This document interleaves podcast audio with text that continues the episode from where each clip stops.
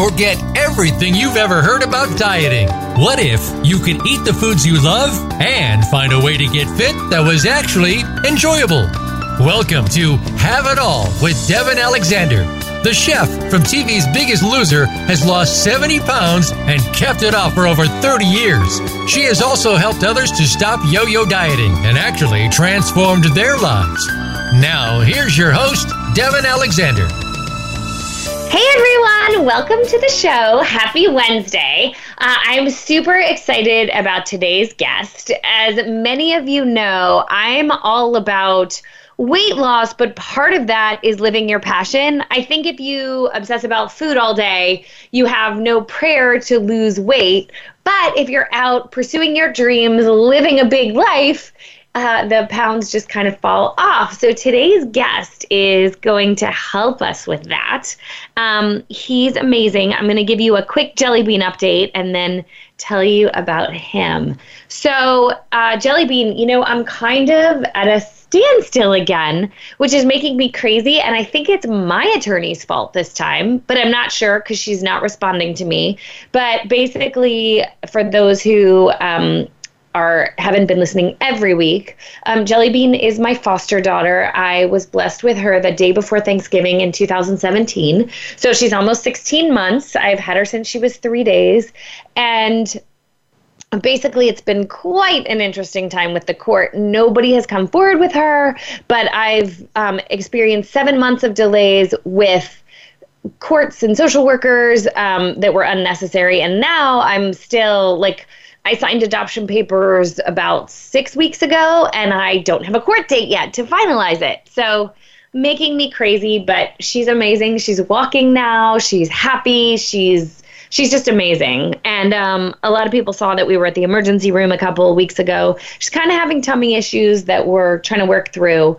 But other than that, like perfect and just my little foodie, and I love her to death. So um, stay tuned for when the adoption will be final. I can't wait to show her cute little face to everyone. Um, but that's kind of where we are. Okay, without further ado, our guest. James Nord is the co founder and CEO of Fohr Card, which builds technology that helps brands and influencers work together more efficiently. Fohr Card uses millions of data points and fairly complex algorithms to help make the best influencer recommendations, set fair market pricing, and report on the efficacy of brand social media campaigns. Over the past three years, Fohr Card has paid out millions of dollars to their influencers and helped brands like Chanel, Louis Vuitton, Estee Lauder, and Jaguar improve their influencer strategy. Prior to Fohr Card, James was one of the most followed photographers on Tumblr and leveraged that following into a lot of free clothes and gigs with Oscar de la Renta, Thom Browne, Puma, and Stella Artois. Welcome, James. Thank you. Thanks for having me. I'm happy to be here. Sure. Well, and the, for those who haven't seen Fohr FourCard, the cool thing about it is you have all levels of influencers, and you basically uh, pair them with the right brands who need the right things. I've actually done a campaign through them. But for people at home um, wondering how they start getting paid for Instagram posts, James has this really cool. Do you call it a podcast? I it's a um, video. You know, it, it started as a as a YouTube thing, and we just started kind of ripping the audio and and uh, and sending it over to a podcast. So I don't really know what I call it, uh, but you can you can listen to it on podcast or you can watch it on YouTube. Um, so it's either. Oh, cool. Yeah. So he, um, so I get because I'm part of his influencer network, I get these, um, you know, notes that these are coming out, and they're really, really good for anybody who aspires to be in that arena. Um, but I'd love to hear like how you had this brilliant idea to start uh, Card. Yeah, and and uh, I have to say, you know, we are now called Fohr. Actually, we dropped oh, the sorry. card it's okay. I still do it too. It's ah. so, like stop saying card, but we dropped the card. Um, I don't know, maybe maybe last year, early last oh, year. Okay. Um, so we're just Fohr now. Um, okay. Originally, we wanted it to be like a models kind of like a models comp card, right? For for at the time ah. bloggers. So that's why it was called Fohr Card because like if you go into a modeling agency, I haven't been in one in years, but it used to be that you know you walked in and there was these shelves and they had all the actual cards on there. And right. it was like you were going to like a you know convenience store except it was just models. And so like you would kind of go around and you would pick you would pick the cards and you'd flip it over and it would have all their stats. And so that was kind of what we wanted to create for bloggers. Um, we knew we couldn't call it like blogger card because i could never get a brand to be a client of mine if i called it blogger card. So um, that's kind of how the how the name came about but anyway, how we, you know, how the idea, kind of how it started, uh, it, was really out of personal experience. As you said, I, I had kind of fallen into this this following on Tumblr, and I was, uh, you know, this was before Instagram even existed. So, you know, being one of the most followed photographers on Tumblr meant I was one of the most followed photographers in the world, and you know, at the time, there really there was no money in this this. It was just kind of something fun. And I wanted to work with brands, but I'm from Georgia. I didn't know how, you know, I was living in New York, but I didn't know how fashion worked. I didn't understand any of that. And so I was having a hard time, you know, taking that following and being able to translate it into any sort of meaningful career. And I met a guy who was working at Tumblr, ended up eventually becoming my co-founder. And he had all the, these connections and he wrote a couple emails for me and completely changed my life. And maybe you know a year later or so we were continuing to talk and he had left tumblr and we're saying hey you know you you changed my life with this one email. Um, i had you know i had this following. I was kind of doing this thing in photography but i had no contacts. And he wrote a few emails and I was, you know, working with Oscar de la Renta. I was, you know, mm. in France shooting for Stella Artois. I was shooting stuff for Puma in Abu Dhabi, and it was just like it was wow. crazy. Like, yeah. like, what is what is happening? This is not normal life. Um, but you know, we we were like, yeah, he had changed my life with that email, and, and could we create a platform that could do that for a lot more people? Um, so I don't know how you know great the idea was. I think that we, uh, you know, we've been lucky, and you know the way the world and the industry has changed has certainly made it seem like a better idea than uh, people said it was when we started it. yeah. um, but that's kind of how it how it came about. Wow, interesting. And were there like how did you know how to even begin, so to speak. Like for yeah. those people sitting at home, like you're like, okay, we could totally do this. Like, what was the first step? What was the hesitation? You know, anything like that.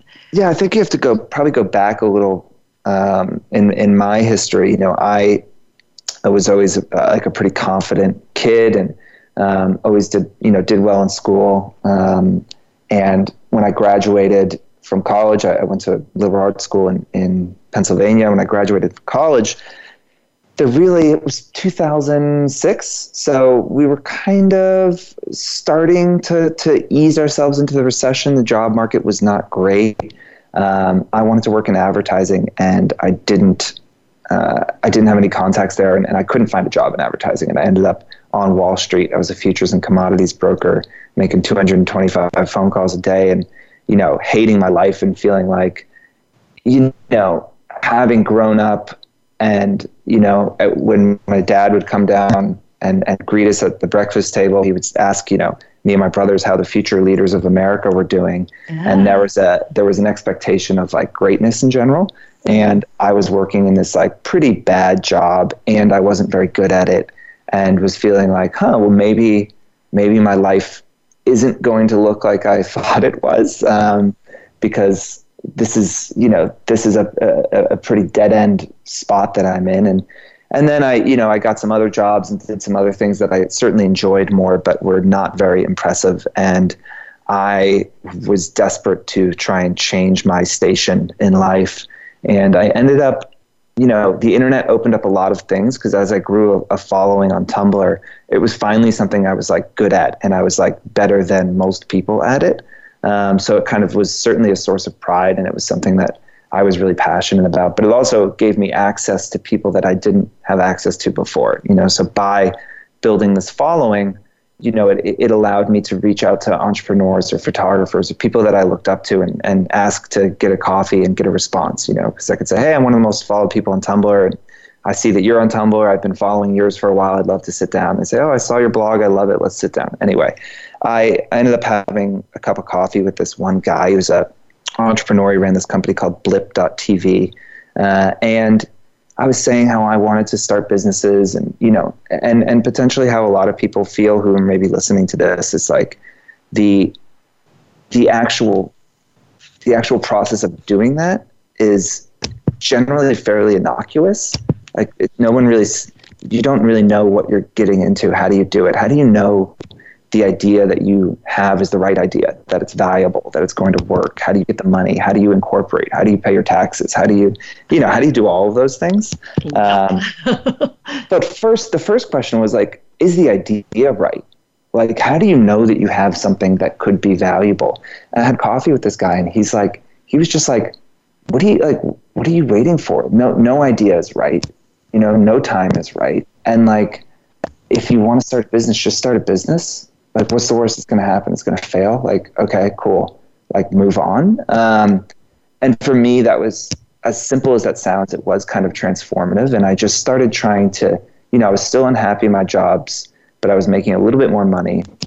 And i started taking every extra cent that i had and putting it into little projects. So i think the first one i did i had a um, photography magazine um, that was based around the seasons. So it was like it was it was like there was an issue called Pretty Good Summer, and then there'd be like Pretty Good Fall, Pretty Good Winter, um, and it took uh, photos from a bunch of like young internet photographers and did a couple of those, and it was expensive, and and you know it was interesting putting it together. I got a logo made, I got it laid out, you know, I did the whole thing, I did a launch, but I, it kind of you know petered out, and then I had a little record label. I found this kid whose music I really loved, and he needed money to make an album, and I had a little bit, so I made we made an album together, um, and that failed and didn't end up working. Um, he's gone on to be um, quite successful, but uh, that didn't really work. I had a tie company. Uh, I was oh, making wow. uh, neckties. I was I was uh, screen printing vinyl on the bottom half of ties. So they would be like the top half was silk and the bottom half was like a vinyl uh, color block thing. So I, I, did that for a bit and that ended up, you know, having a product company is really difficult. And I ended up kind of getting bored of that and running out of money. And, you know, and, and there was three or four other little things that I did. And so doing that and starting those little things and putting them into the world and asking my friends to either be customers or to talk about it and, it, it helped me kind of um, understand one, what kind of business did I want to run, but also like that it isn't that, you know, all of those other businesses, I probably started with a thousand bucks, um, maybe. Uh, and they were all like pretty easy to run while I was doing my actual job. And so, you know, I think for me, it took a lot of the stigma out of starting something and failing first of all because like all these things i was very passionate and public about them and then they kind of didn't work and they petered out and people would be like what's going on with the tie company? I'd be like oh, i don't really do that anymore. Uh, but it just like it, it it made it a little less scary and i think when rich and i started talking about Fohr Card uh, the idea felt having done those other businesses the idea felt a little bigger um, and it felt like something that was a little more important. And and and so you know, as we talked about the idea more and more, and it, haunted me more and more of like, okay, I feel like this is a thing that we should do. Um, I think that the the switch is is like you know, and, and I know this is a long answer to um, you know. No, I actually love it, and I love that you're being like. I thought you were super cool before, but I just love that you're like actually telling all of this because this is the purpose of the show to tell people, you know, live your dreams, go just do it. So thank you okay, for the long answer. God, so I think that like what started to happen was that idea felt so right for Rich and I to do um, that not doing it was a bigger failure than doing it and having it fail, you know? And so it, it didn't really become a question of like, am I going to do this? Um, is thing I want to do. It was like, this is going to be done by someone. We are the right people to do it. And not doing it would be the same as doing it and failing. So they're really it take for me it took the like pressure off of it, right? Because it was like I was already talking about it. I was already invested. So it, it was just like it switched to being like asking myself if I should do it to asking myself how are we going to get this done, um, which was a which was a small but big shift. Yeah. Well, so, okay, I love this because I'm sort of in an interesting place myself right now where I know the message that I want to bring to the world and I'm trying to figure out in what vehicle to put it out. But I get the whole like burning, like you know that this is what you're supposed to be doing thing. Um, and I think for people who don't, like just starting something, as you said, can really lead you to exactly what you're supposed to be doing. So, like, I'm building this giant website platform right now, which is, I think, the best way to get the message out, but it mm-hmm. may end up failing miserably and I may end up opening like a retail store. um, and I know that.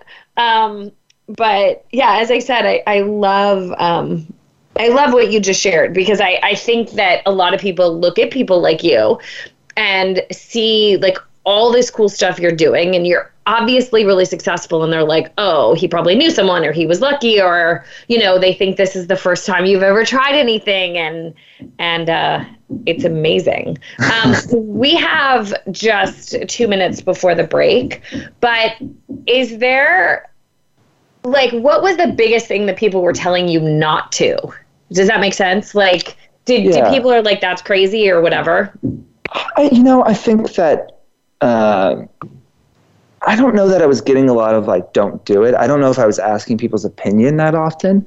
I think for me, the biggest thing was like, you are very much walking, you're, you're on a path in your life, in your career, and doing what we were going to do was essentially just stepping off that path and saying like this whole life I thought I might have where I'd be a marketing director at a you know big company or whatever it might be that life is no longer going to happen, right? I'm stepping out of like normal corporate America into this other thing. And for me, that was was scary because you're you are, you know, trading out a future for, you know, that is not certain, but maybe is more comfortable with one that you have absolutely no idea what it will look like. And um, that was that was kind of that was a big kind of scary step, certainly. You know, it's it's interesting that you say that because I feel like now kids coming out of college, like the difference in interviewing people for internships now versus even like 4 years ago is crazy. Like everybody has their own business already. You're yes. just like, "Wait, what?" so I think that's a little less scary. But on that note, we're going to go to break. And when we come back, we're going to find out much more for James and get even more inspired. Stay tuned, everyone.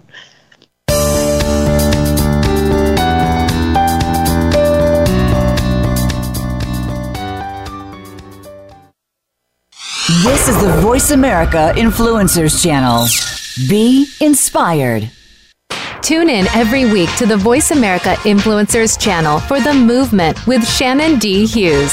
It's all about what's happened in the past that determines the future. Everyone has their up moments and their down moments. The pendulum is always swinging between the victories and the pitfalls in our lives. But each of these serves as success points that we learn from and move forward. Listen for The Movement every Wednesday at 2 p.m. Eastern Time, 11 a.m. Pacific Time on the Voice America Influencers channel. Become a member of VoiceAmerica.com. It's easy and best of all, it's free. Start out by going to our homepage or any of our channels and click register at the top. Once you've created an account and signed in, you can create your own custom library, opt into our newsletter, search by show, host, guest, or topic of interest, or browse millions of hours of content across all of our Voice America radio channels. Membership gets you more. Visit VoiceAmerica.com today to get started and tailor the listening experience to your taste. We don't follow, we lead. Join us, the Voice America Influencers Channel.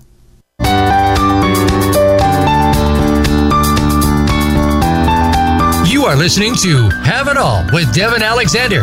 To reach the show today, please call 1 472 5795. That's 1 472 5795 or send an email to fans at devinalexander.com. Now, back to Have It All.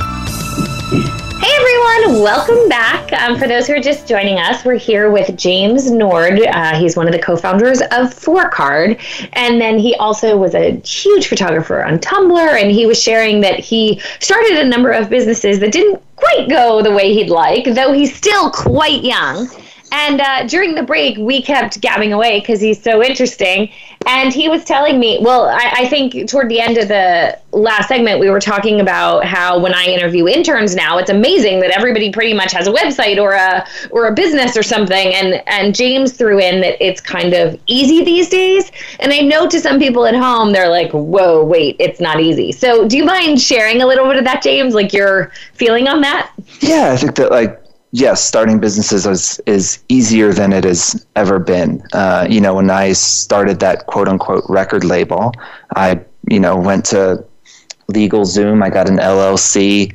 I downloaded some, you know, documents on like an, a, a you know, corporation agreement thing and uh, kind of signed those and filed them away. I went to Squarespace and I, I spent, you know, two or three hours making a website and like there we go. I had a record label. You know, it was it it was pretty simple, and I think that you know if you are if you have a product, you know, you can start a Squarespace page um, or Shopify, and you can put you know five hundred dollars of Facebook advertising behind something and see if it's going to work. I think that like testing something uh, be, becomes a lot easier. Um, not every business is like that, obviously. Some require huge amounts of capital and planning and all that. But increasingly, I think that with most businesses, you can shrink it down to that, you know, what, what they would say in the startup community of an MVP, of a minimum viable product. What's the absolute most stripped down way that you can test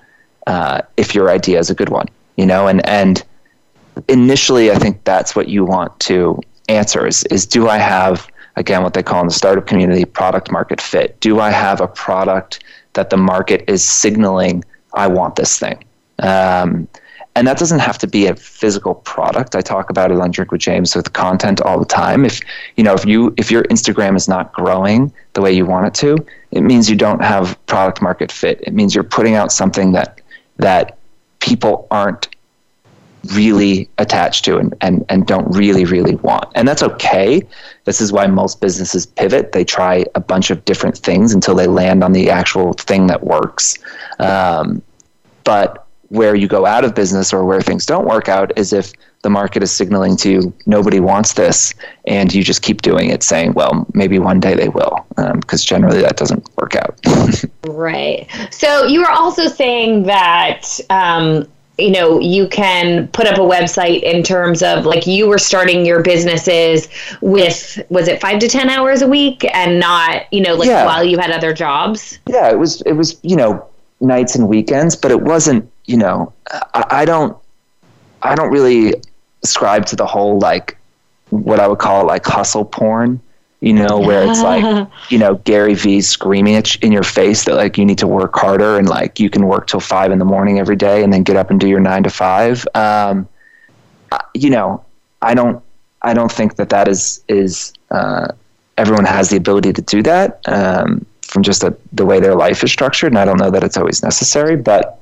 I probably did a few hours um, during the week in the evenings, and I spent maybe a full one of my days on the weekends on it. Um, so yeah, it wasn't hugely time consuming, uh, especially in the beginning, because like you just don't have many, you know, you don't have many customers or anything. So it's not like you're really that busy. Um, and it was a little more difficult, like starting the tie company. I, I had to learn how to make ties.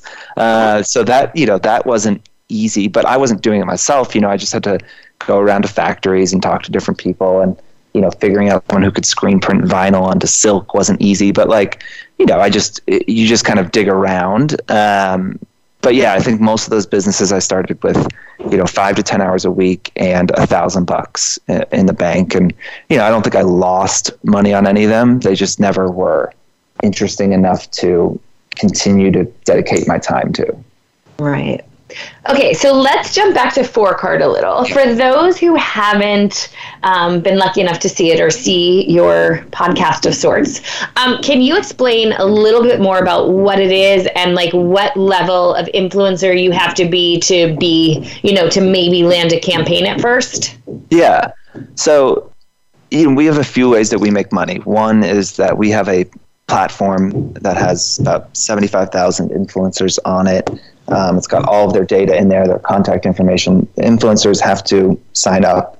Um, so it's not something that's scraped from Instagram or anything like that, but you sign up, you connect your accounts, and that allows us to um, you know show that data to brands that might be interested in working with you. So uh, that's one way, and then the other is that we run managed campaigns. So brands come to us and say, "I've got X amount of dollars. I'm working on a you know this project uh, and we kind of manage that that end to end in finding the right influencers, reaching out to them, briefing them, uh, making sure it all runs smoothly, reporting on the campaign, all of that. So those are kind of the ways that we uh, make money. Everything that we do, it, you know, we kind of balance the art and science side of influencer marketing, no different than any advertising, where you know there is just there's things that we need to do that are based on on art, based on our feeling, based on our knowledge of the industry, of the brands that we're working with, of what will, you know, how to convince people of a product to work with or to, to buy. And then there's the science side of like, does the data support our decisions on how can we use data effectively to make sure our strategies work better? Um, so everything we do kind of has that lens on it, whether it is the self-serve platform or the managed campaigns. And for influencers, it's free to sign up to the platform. And and while we, you know, the, while the business is growing, and I think we're running maybe seventy or so campaigns this week, um, and we've got hundreds of clients every day using the the platform to find influencers. You know, not every person in the platform is going to, you know, consistently be getting reached out to from brands. So we also provide tools to make it a little easier for influencers to, you know, to have a press kit that's always updated, to, you know, be able to understand the data side of their following, to verify that their following is real. Um, so we do things for influencers, even if they're not getting campaigns with us. So it's totally free to sign up.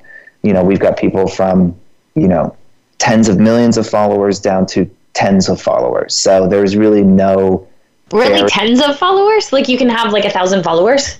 Yeah, you. Yeah, definitely. Like, will you get a deal from us? Probably not. Um, but that's why we try and create free tools to help you grow. You know, and and to to kind of move you along uh, through that process. And and you know, we want to be a place where anyone can come and connect their accounts and and understand the business side of being an influencer better. Um, so it's it's there's no minimums for signing up. Now, for us working with somebody, you know, I think 10K is probably the lowest that we would generally work with someone, but we have worked with people with smaller followings than that as well. So, um, and then the clients who are using the platform on their own, you know, this is something that a lot of influencers don't get. They're like, oh, I've never gotten any deals from you uh, from Fohr. I've been on the platform from two years. And I'm like, okay, rattle off some of your recent collaborations. And they'll start telling me, and I'll be like, those are all our clients. They're all using, how do you think they found you? like, they don't reach out and say, I found you on Fohr, uh, but that's where they probably found you. So I think just getting on the platform opens you up to a huge amount of, of opportunity. Interesting. Very cool. And what are there goals for you in the business now, or are you like doing so well, which is what it seems that you're kind of in a state of just reveling, or what's going on there from an entrepreneur standpoint? yeah, there's no reveling. Um, you know, it's it's it's it's it's fairly relentless. I mean, I think that while we're doing better than we ever have, it, life is, is certainly more difficult and more fun than it's ever been. Um, but you know, we've doubled our revenue every um, every year. The last we've been around for six and a half years now, so we've doubled our revenue every year, and and you know those numbers are getting big, and it's certainly a pretty big task to continue to do that. But that's what we're all driving at. So, you know, we are 32 people or so now. wow. Um, and, you know we're about to move into an office that's four times as big and um, can hold a hundred. And my expectation is that we're going to grow out of that, um, hopefully sooner rather than later. And you know, it it it, it doesn't slow down um, in any way. It just kind of gets harder. There's this there's this quote from a, a pro cyclist that's talking about you know being a bike racer, and he's like, you know, uh, it doesn't get any easier. The races just get faster. You know, like you mm-hmm. you as you get stronger, so does everybody else. Um, and so there is no you know there is kind of no letting up. Um, it is uh, it is fairly relentless, but it's you know it's a different kind of business. This is we do have some investors. Uh, we raised money when we we launched, and we have done one other round of uh, fundraising since then. Uh, I have investors, I have shareholders, I've got uh, you know employees that own shares of the company, and there's an expectation um, that those shares at some point have a liquidity event and they turn into money. And so, you know, there's this isn't a lifestyle business. It's not something where you can say, you know what, we're making whatever ten million dollars a year, and I can take two million a year out of it for myself and it can just run and that's fine. And that's a amazing business. And if you had that business like you could bank on that the rest of your life obviously. Uh, for us it's always about growth and re reinvesting our profits and, and growth and continuing to try and push this as far as is humanly possible. And for me that's that's also in this stage of my life at least um, at 34 i think what is interesting to me which is that like how far can you take this you know? How big right. can it be um, because for me it's just such a wild ride that I get to do this at all and I get to be around all these amazing, smart, talented people who've also dedicated their life to this company. Um, I'm interested to see how far we can go.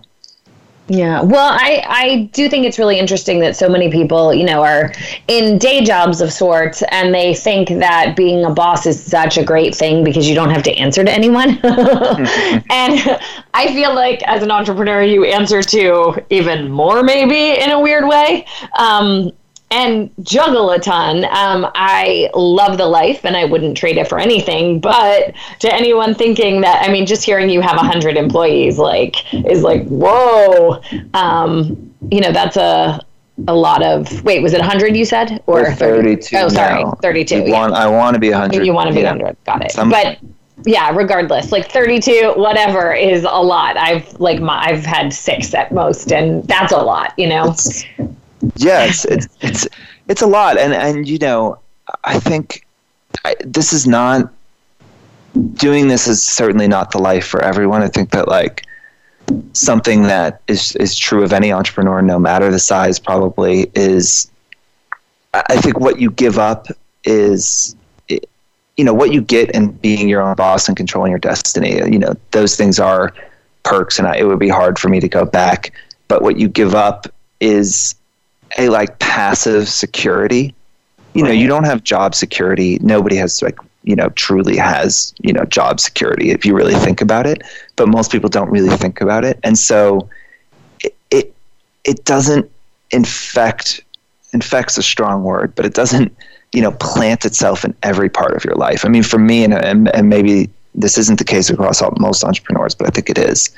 This is my you know this is like my entire life and even if I'm not actively working, it, it you know, it's I woke up this morning and like it's the first thing I'm thinking about is like um, and it's just it's all consuming in a way that really can you know detract from the other parts of your life. And you know maybe there's a way to find a balance um, but i think it's it's a pretty hard thing to find that balance if you're continuing to try and push and grow because um, you know if you're not thinking about all the work that has to be done or this it's just the like anxiety of like i've got 32 mouths to feed and you know there's a certain amount of money we need to make every month just to keep the lights on and that that amount of money has gotten you know higher and higher and higher. Yeah, yeah so it, it, it's it's it's a lot you know and I, I remember i talked to a guy years ago ran this really successful agency in, in London and he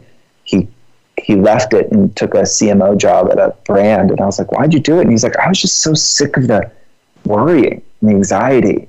I just couldn't take the like I just wanted to have a job where like all I had to do was go in and be creative and do cool stuff. And somebody else worried about, you know, the insurance premiums going up, and someone else worried about, you know, all of the HR issues and all, you know, like it all kind of comes back to you. And I think that you have to be a kind of person that that wants to do that. Um, and it's okay if you're not. You know, I think as you were saying, like so many people are entrepreneurs now, and so many people are starting businesses, but it's not right for everyone. And you, there are certainly better ways to make money. if, if you're looking to make money, this is really a pretty bad way to do it, honestly. um, yeah, it's funny. Every once in a while, I get a twinge of jealousy of my employees because I'm like, wow, they go home. Like, I don't, nobody's on email when they leave here. Like, they don't even have access to it, um, which I know is rare in companies, but I just want people to like have a life. In addition, like, I don't have.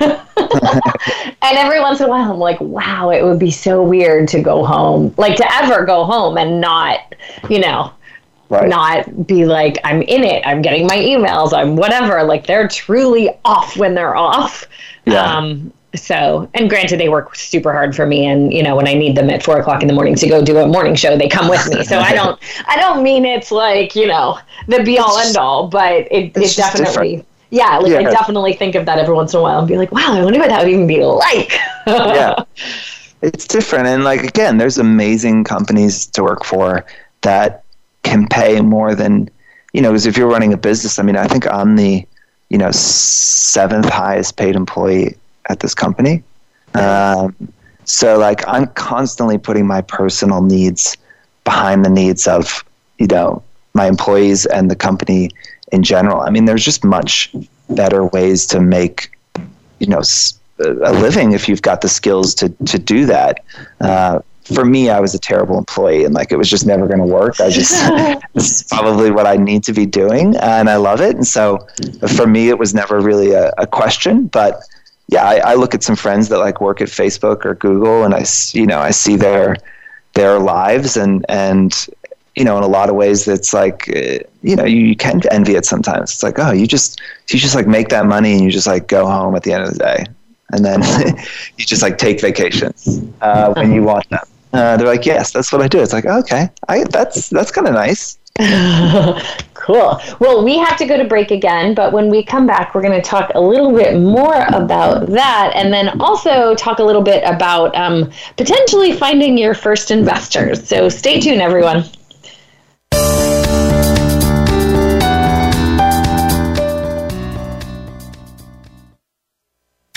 We don't follow, we lead. Join us, the Voice America Influencers Channel.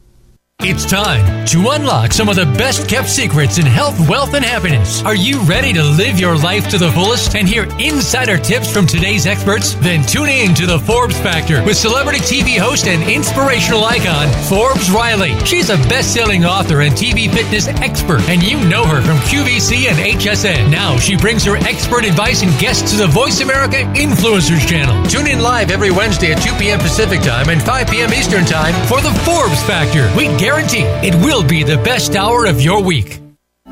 These days, everyone is looking for information on staying young, healthy, and fit. The Voice America Health and Wellness Network is here to help you on your quest to better health and a better you. We talk about everything from diet, fitness, and aging to substance abuse, personal growth, mental health, and much more. Learn from our experts who cover health and wellness from traditional and holistic perspectives. Tune in to the Voice America Health and Wellness Network. Healthy living starts here.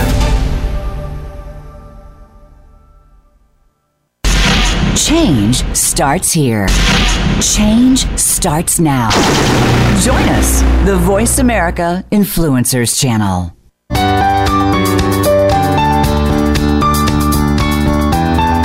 You are listening to Have It All with Devin Alexander. To reach the show today, please call 1 472 5795. That's 1 472 5795. Or send an email to fans at devinalexander.com. Now, back to Have It All. Hi, everyone. Welcome back. I'm so excited today. I'm here with James Nord from Fohr Card, which is this super cool model where influencers sign up to be matched with brands um, and brands sign up to find influencers. Um, I'm actually, I've been a part of the platform for a while. I've done campaigns and um, have had a really good time with it. And then James has this super cool podcast or something like a podcast where he educates us all on what he's doing. And I've just found him to be so interesting is how he landed on here. Um, James, before we, you know, we're in the last segment of the show, so before we get cut off, I'd love for you to let everyone know how they can find out more about you and Fohr FourCard.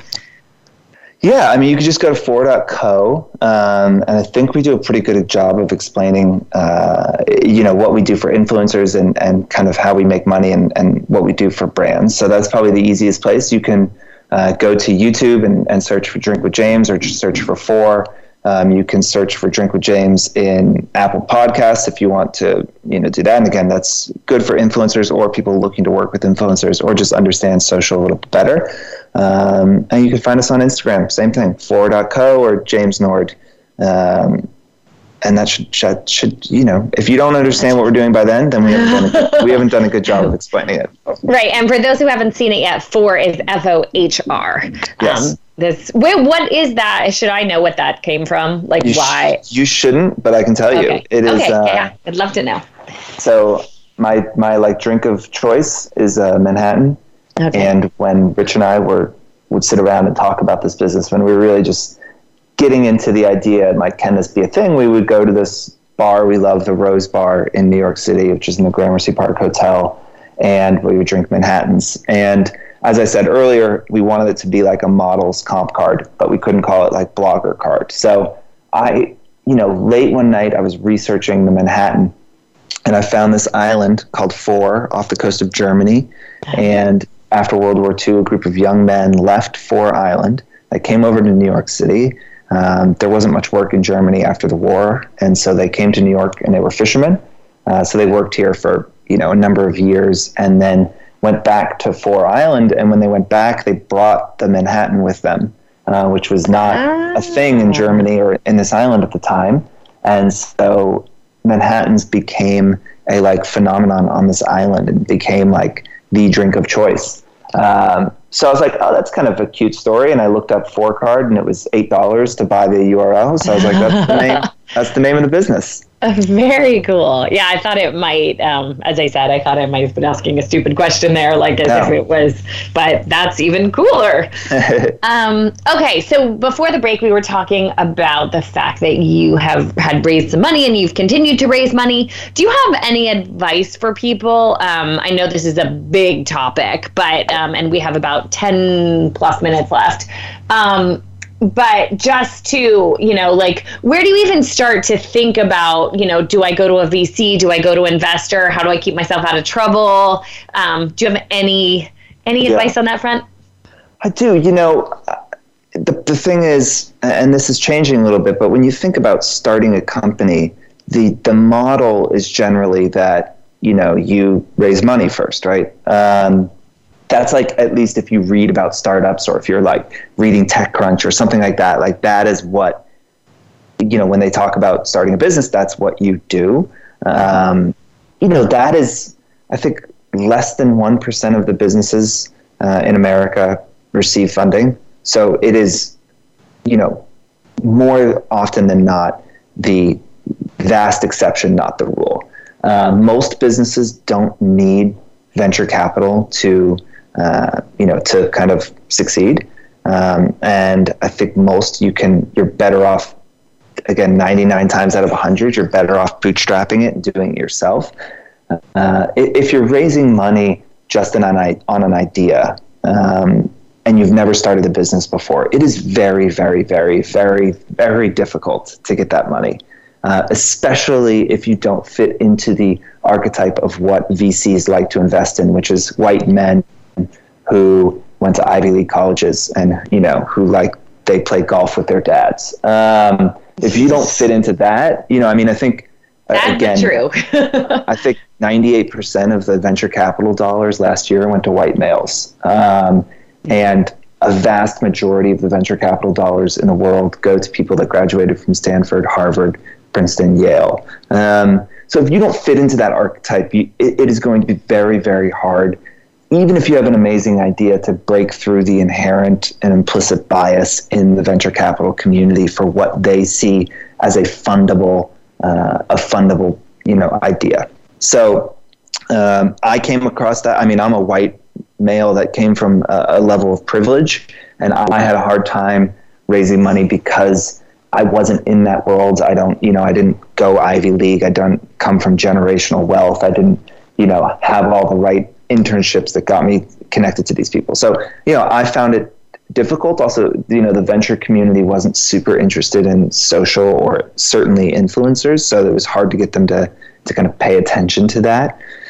Um, so, you know, that aside, does your business need to raise money? I think we raised two hundred fifty thousand dollars when we started. Uh, we did that mainly to, so we could quit our jobs. Um, I felt like I needed a little, you know, again, I didn't have, uh, you know, I didn't have a, a, trust fund or anything to lean on to say like, well, I can just quit my job and and I have money for a year and so it's fine. So we really needed that to, um, you know, we needed a little something to to kind of make sure we would be okay and, and be able to like eat and pay rent. Um, so that, and then we didn't raise for, for years after that. It took, I think, another three years before we raised again. And then we had a very specific reason we wanted to. We were growing. We wanted to get an office. There was a few things that we needed to do, and we didn't have the cash flow to do those things. And, and so it was more of a, you know, a growth opportunity. We really, really felt like if we take this money you know, we're going to be able, to accelerate things quite a bit. Um, I think if you're in the idea, like the ideation phase of starting a business and thinking about it, I think you need to think about that minimum viable product. Can you get, again, it's getting more and more rare that venture capital will give you money without anything, like just on a, a pitch deck. Um, right. Again, especially if you haven't run a business before. You know, I think if I if I sold this business for $50 million and then went to raise money and I just had a deck, I could probably get money because people are saying, well, you've done it once before. You've already been successful. So like, I'll just, I'm happy to like, you know, bet on that horse. um, but regardless, you're probably going to need to have something. You're going to need to show that people want this thing. So I think you're going to have to bootstrap anyway. And then, you know, I think you have to ask yourself like do you do you need the money? Do you really need the money or are you just trying to kind of like mitigate some of the pain of running a business without being capitalized because it's much harder to do it without venture capital. Um, much harder and, and sometimes it takes more time. But I think for most people in the long run it's a better it's a better move. Well, So I think I might not have understood something when you were saying you weren't a candidate for VC, and then you said you raised two hundred fifty thousand. Was that separate from VC? Like, did you so raise that, that in a different way? That was from like angel investors, um, okay. not traditional venture capital. Okay. Um, but then, you know, when I say, oh, and then we waited three years to raise, I tried very hard to raise money um, throughout those three years. And it, it just never, you know, nobody was ever interested. Um, and maybe the you know maybe our pitch wasn't right and all these different things, but um, it, it, just wasn't. It didn't happen for us. So when I think of venture capital, I think of like those you know traditional big venture capital groups. We had like you know some wealthy individuals. Uh, who were you know starting to do some kind of angel investing, which I think for most people is the path, right? Is saying like, okay, can I get fifty or hundred grand? It'll help me you know, if you're making products, it helps me order my first products. It helps me quit my job. And I think you can, you know, again, you can learn a lot about yourself and your business with a small amount of money rather than, you know, if you raise from traditional venture capital, you're going to have to give up at least 30% of your business each time you raise.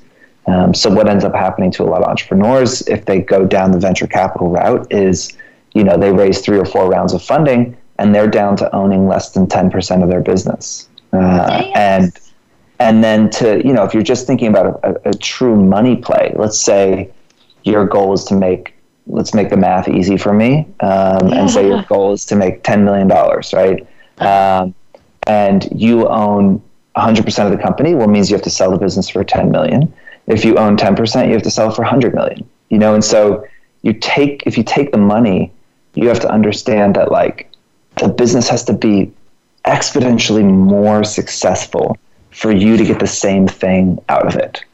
Um, and there are, I know more entrepreneurs that I know who have sold their businesses made zero dollars than made any than made actually made money because they owned so little, they raised so much money that they ended up selling it for less than they raised. So all the money goes to the investors. Um, it's it's a slippery slope, and I think one that unless you have kind of a zero sum market, and and I would say like think of rideshare like Uber, right? Like the the company that wins there um, is going to be incredibly valuable, and you couldn't compete in the ride sharing world without venture capital money because you just you need to grow incredibly quickly you need to be doing a lot of product development. Like that business needs venture capital. You 100% need to raise if you wanted to start a business like that. But there's a lot of businesses that don't you know they just don't need that that you can have think of even beauty products. So let's say you want to start a beauty line.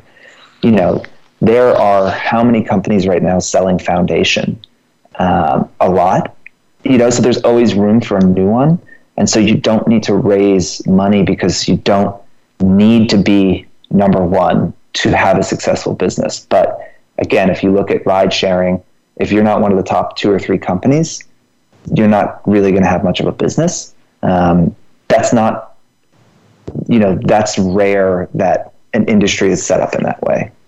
Right. That makes sense. And then with angel investor, did you? I'm curious. Did you ever consider doing a Kickstarter or crowdfunding or any of those?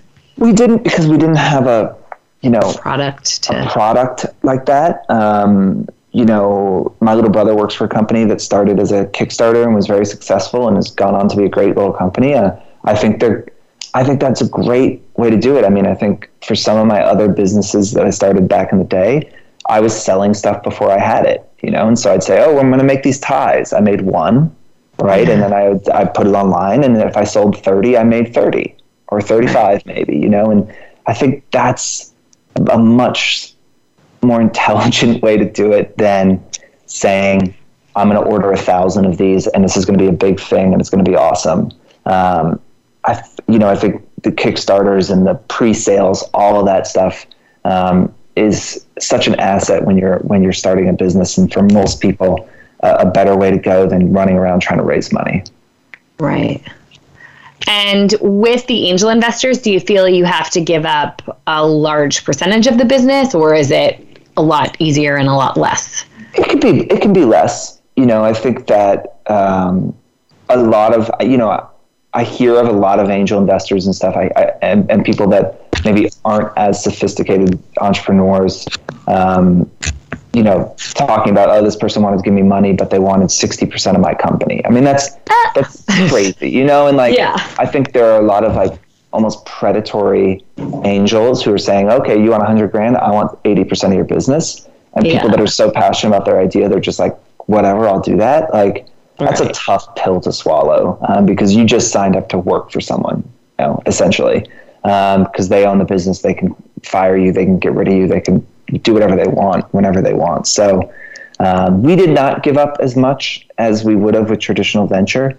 Um, we also didn't take as much money as a lot. You know, two hundred fifty thousand in the startup community for uh, you know a technology company is is pretty small. Um, and you know, I could turn around tomorrow and probably raise five or ten million dollars for this business. I, I choose not to because we don't need it right now. But also, I don't want to give up the you know, I don't want to give up the control or the equity. Uh, that's become more valuable to me than uh, than the money. Awesome. Um, one more time, will you tell people where they can find you or and or Fohr Card, um, as I'm sure they're going to want to. I hope so. So yeah, we are you know at fohr.co, f o h r dot c o online, and and uh, you can find us on Instagram, same name for Fohr, fohr.co, and I'm at James Nord. Um, and thank you for having me. Awesome. Thank you so much, James. I can't tell you how much I appreciate you taking the time. I know you're insanely busy, and this was just really um, insightful, I'm sure, for a lot of people. And congratulations on all your success. I'm going to continue to play in your play in your world, and um, hopefully um, you'll continue to prosper as you have been. I hope we work together soon. I appreciate it. All right. Thanks so Thank much. You. Have a good week, everyone. Cheers. Thanks for listening to Have It All. Be sure to join Devin Alexander for another great show next Wednesday at noon Eastern Time, 9 a.m. Pacific Time on the Voice America Influencers channel. Until we talk again, have a fit and fun week.